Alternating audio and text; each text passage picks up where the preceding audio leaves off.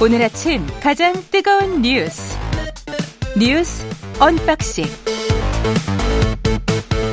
자 뉴스 unboxing 시작하겠습니다. 민김 토크 민동기 기자 김민아 평론가 나와 있습니다. 안녕하십니까? 안녕하세요. 어제 청취자 6517님 내일 김민아 평론가 생일이에요. 오늘 생일 맞으시죠? 오늘입니다. 네. 예. 아이고. 어제 청취자가 알려주셨어요. 아이고 감사합니다. 지난해 방송 듣고 기록해 놓은 청취자입니다. 아, 대단하십니다. 네. 심어놓으셨군요. 아닙니다. 네, 저전 잘 모르는 친척이죠? 모르겠습니다. 6517님. 네. 아, 예. 친척 그럴 만한 친척은 없는데 오히려 됩니다. 예. 친척보다 가까운 청취자이네요. 네, 감사합니다. 그러니까 네. 대단한 팬이십니다. 제작진이 따로 케이크를 준비했습니다. 네, 나라가 어려운데 제가 이렇게 케이크나 이렇게 보고 있어도 되는 예, 것인지. 훈훈합니다. 예, 우리가 다 먹고 살자고 한 거잖아요. 북한이 그런데 좀 안 좋은 소식들이 계속 들리네요. 새벽에 탄도미사일 한 발을 발사했습니다. 오늘 새벽 1시 49분쯤에 북한 평양 순안 일대에서 동해상으로 어, 단거리 탄도미사일 한 발을 발사를 했습니다. 아, 우리 군 당국이 이걸 포착을 했는데요. 그 전에 북한 군용기 한 10여 대가 어젯밤 10시 30분쯤부터 오늘 새벽 0시 20분쯤까지 한반도 동쪽과 서쪽의 9.19 군사합의상 비행 금지 구역 근처까지 내려왔다가 또 북상하는 그런 사건이 또 있었습니다. 북한 공군기들의 무력 시위는 이번이 세 번째인데요. 다만 좀 차이점이 있는 게 아, 지난 두 번까지는 이 군사 합의상 비행 금지 구역 근처까지는 안 왔거든요. 근데 이번에는 바로 비행 금지 구역 바로 앞 까지 비행을 해서 긴장을 좀 조성했다는 게 좀 다른 점입니다. 음. 아, 우리 공군이 F-35A를 포함한 공중 전력을 긴급 출격을 해서 대응 태세를 유지를 하고 있습니다. 그러니까 탄도미사일 또 쏘고 어제도 이제 순항미사일을 또 쐈습니다. 이 순항미사일에 대해서는 이제 또 군이 사전에 이제 어제도 쐈다는 이제 보도가 나, 나왔죠. 그래서 예. 군이 이제 밝히지 않은 내용이었는데 순항미사일 쐈다고 그래서 이것을 뭐 탐지한 것이냐 아니냐에 대한 논란도 있고 그러니까 아주 다종다양한 어떤 그런 미사일들을 다양한 시각에 다양한 방식으로 지금 쏘고 있는 겁니다. 그리고 이건 결국은 이제 어, 늘 말씀드리지만 7차 핵실험으로 가는 과정과 단계인데 중요한 거는 이제 7차 핵실험 얘기를 하면은 아까 오프닝에서도 좀 말씀하셨지만 지금 정부 여당에서는 계속 전술핵 재배치라든가 이런 것들을 얘기하고 있는 그런 상황 아닙니까? 예. 근데 어제 윤석열 대통령이 어제 전해드린 소식 중에 이제 전술핵 재배치는 여러 가지로 무리일 수 있어서 음. 확장 억제를 사실상의 핵공유와 비슷한 방식으로 운용하는 시스템 그러니까 나토식 핵공유. 뭐 네. 나토식 핵공유는 뭐 아닌데 음. 근데 이제 어쨌든 한국형 핵공유라고 할 수도 있겠고 뭐 그게 좀 의미가 다를 수도 있겠습니다만 핵공유라는 게 뭐- 뭘까요? 사실은 나토에 그렇죠. 있는 국가들도 그 나토식 핵공유를 좋아하지 않는 국가들이 상당히 많습니다. 그렇죠. 예. 그렇습니다. 그리고 거기 또 핵, 핵무기가 또 실질 배치되는 부분들도 있기 때문에 이게 좀 다른데 거기 게다가 이제 버튼은 그렇죠. 어차피 미국 손에 달려 있는 거거든요. 맞습니다. 그렇습니다. 우리 버튼이 아니에요. 그 버튼은. 그렇습니다. 예.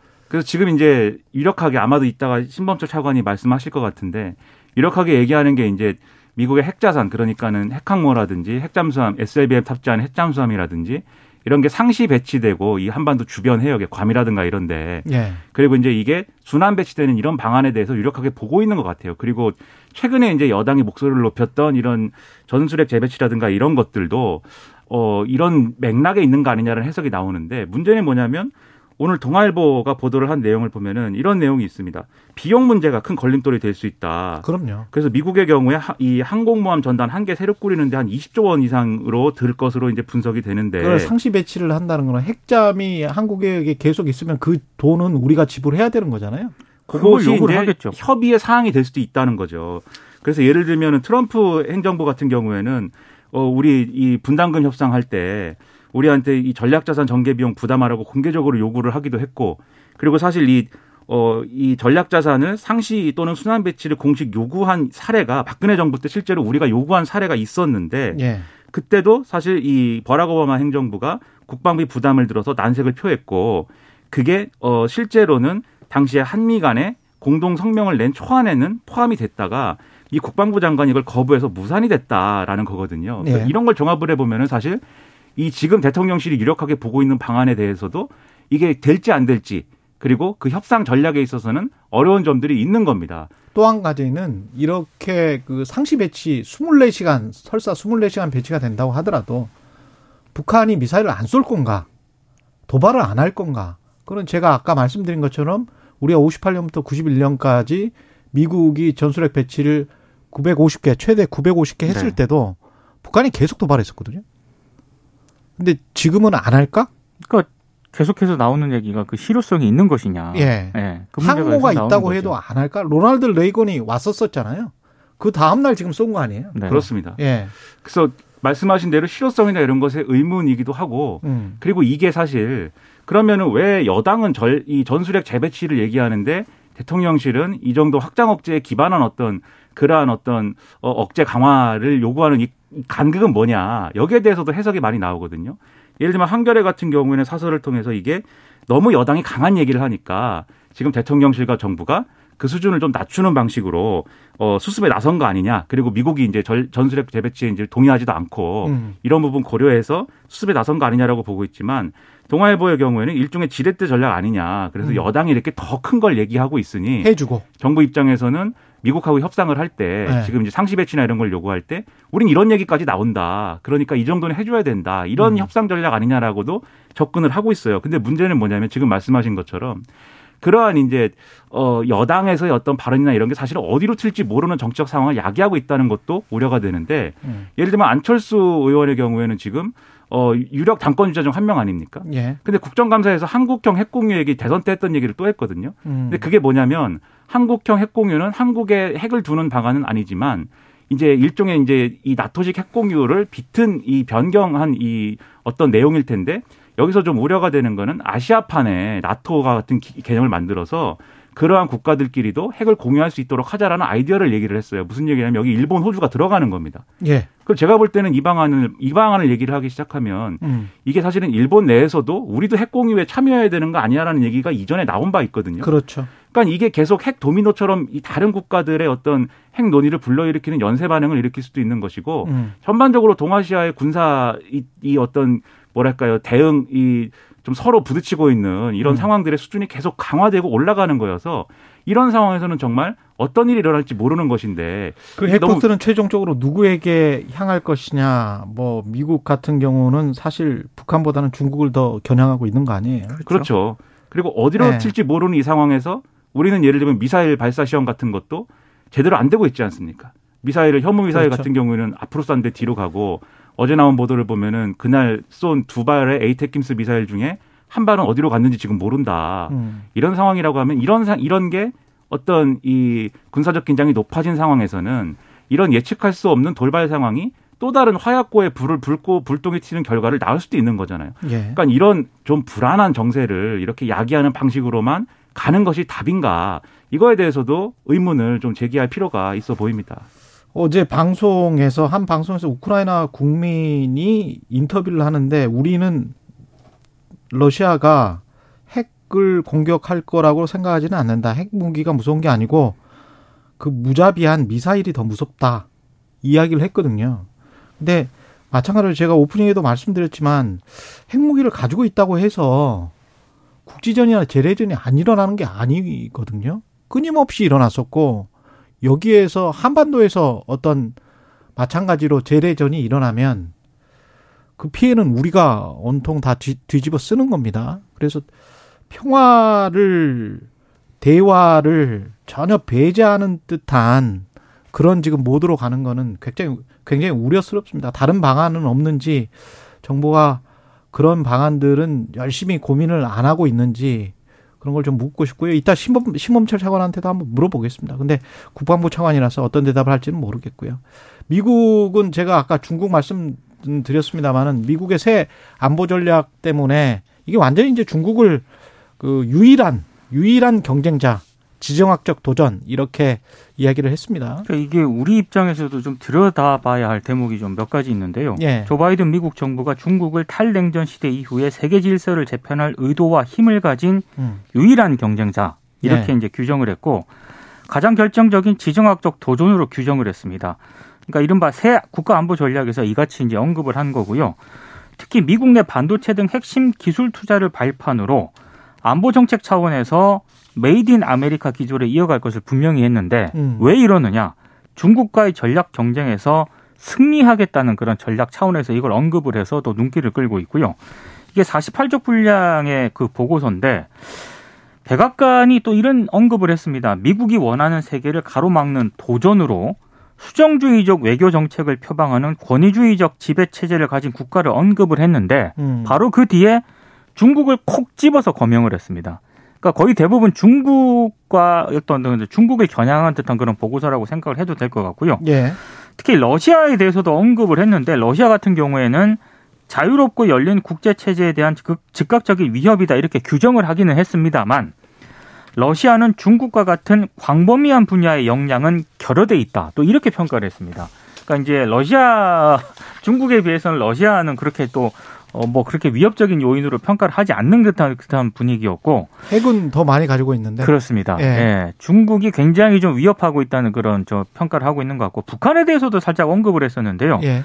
사실 트럼프 행정부의 NSS에서는 북한이 17번 언급을 했었는 언급이 됐었는데 이번에 3번 정도 언급이 됐거든요. 예. 다만 북핵 위협 대응을 위해서 뭐 확장 억제 강화라든가 음. 한반도의 완전한 비핵화 진전을 위한 외교를 추구하겠다라고 언급을 했거든요. 음. 그러니까 이것은 확장 억제 강화. 예. 네, 그러니까 우리가 지금 우리 내부에서 지금 여권 일각에서 전술핵 재배치를 해야 된다라고 주장을 하고 있는데 미국의 전략은 아닌데요. 미국의 전략은 한반도의 완전한 비핵화를 외교 목표로 명시를 했기 때문에 음. 우리랑 분위기가 상당히 좀 다릅니다. 거리를 뒀다라는 평가도 나오고 있습니다. 그러니까 이 문제가 이제 시사하는 바는 뭐냐면 우리가 외교안보적으로 그렇고 경제적으로도 그렇고 지금까지도 일부 그랬습니다만 어쨌든 우리가 당사자로서 사실은 주도권을 쥐고 이게 한미일 훈련을 하더라도 군사 훈련을 하더라도 우리가 주도하는 훈련이어야 되지 않습니까? 그래서 우리가 그 수위라든가 그렇죠. 어떤 방향이라든가 이런 걸 결정할 수 있어야 되고 북한의 미사일 대응에 대해서도 마찬가지인 것인데 이게 결국은 미국의 전략 자산에 어떤 오는 것을 요구를 하든 또는 경제 문제에 있어서 반도체와 관련된 수출 통제에 대한 뭐 예외를 요청을 하든 뭘 하든 미국의 대중국 전략에 종속되는 방식으로 다뤄질 가능성이 지금은 상당히 높아져 있고 그렇죠. 음. 앞으로는 더 그럴 것이다. 이걸 보여주는 것이어서 예. 이 뭔가 우리 문제에 대해서는 우리 주도권을 찾을 수 있는 외교 전략의 섬세한 이런 내용 들이 필요한데 음. 그런 고민을 앞으로 더 강화해야 된다라는 걸 보여주는 얘기입니다 이게. 예, 감사원 뉴스, 예, 서해 공무원 피살 사건과 관련해서 문재인 정부 당시 청와대 국가안보실 관계자 20명 수사를 검찰에 요청했습니다. 네, 이 20명에는 서훈 전 청와대 국가안보실장하고요. 음. 박지원 전 국정원장, 서욱 전 국방부 장관 등이 포함이 됐습니다. 예. 그리고 감사 결과에는 문재인 정부 국가안보실, 국방부 해경 등이 이 공무원 실종 직후에 초동 조치에 미입했다. 그리고 어, 이 공무원 이모 씨가 북한군의 총격에 의해 사망했다는 그런 내용이 담겼고요. 월북을 단정할 수 없는 월북 의사표명 첩보와 부정확한 정보를 가지고 자진 월북을 속단했다. 이렇게 또 판단을 했습니다. 그리고 감사원에 따르면 국가안보실은 이 공무원 이 씨가 북한군에 의해 피살 소각됐다는 사실을 인지하고도 음. 문재인 전 대통령에게 이 사실을 제외한 채 보고를 했다고 판단을 했고 해경은 이 씨를 월북으로 속단하고 불필요하게 사생활 정보를 공개를 했다. 그리고 국방부는 60건의 어, 군첩보 관련 보고서를 삭제하고 음. 공무원 이씨 피살 사실을 숨겼다라고 이제 감사원이 이렇게 판단을 했습니다. 그 월북이 아니었다? 월북이 아니었다라고 확실하게 판단을 한 건 아니고요. 예. 월북이라고 판단할 만한 그러니까 너무 속단을 했다. 아마 이런 차원으로 보입니다. 그러니까 월북에 대한 어떤 판단 자체는 상당히 많은 인력을 투입했는데도 불구하고 자진 월북 여부는 밝혀내지 못했습니다. 이 부분은 진실은 감사원도 잘 모르겠다. 그러나 월북을 속단했다. 그게 문제다. 이게 감사원이 내놓은 보도 자료에 음. 그동안에 밝혀진 내용이나 이런 것들을 좀 살을 붙여가지고 해석을 해보면 감사원의 취지는 이런 얘기예요. 그러니까 이 공무원이 뭐 이 미상의 어떤 이유로 음. 이 해양에 이제 바다에 표를 하게 됐는데 예. 북한에 이제 흘러가게 된 것이고 음. 북한에 도착을 해서는 이제 북한 군인들이 왜 왔는가를 계속 물어보니 예. 거기에 대해서 월북의 의사가 있다라는 얘기를 하긴 했는데 이게 음. 처음부터 월북의 의사를 갖고 이제 갔다기보다는 음. 북한군이 물어보고 위협을 하니까 음. 이 대답을 무서워서. 그렇게 한 것이다라는 예. 취지인 것이고 예. 그다음에 여기에 대해서 우리는 어 저게 이제 어쨌든 평상시 평시라고 하면은 북한 이런 경우에는 북한이 우리 국민을 구조하거나 해서 돌려주거나 뭐 이렇게 하는데 이번에도 그렇게 할 것으로 예상을 해서 이 저강도 대응을 했다 이 얘기입니다. 음. 그런데 실제로는 그 당시에 김정은 위원장이 코로나19 문제나 이런 것들 때문에 이 국경에서 누가 들어오려고 하면은 사살해라라는 지시를 내린 거였고 음. 그것에 의거해서 이 비극이 벌어진 측면이 있는데 음. 여기에 대해서 이 비극이 벌어질 때까지 안이하게 대응하다가 음. 이 비극이 벌어지고 나서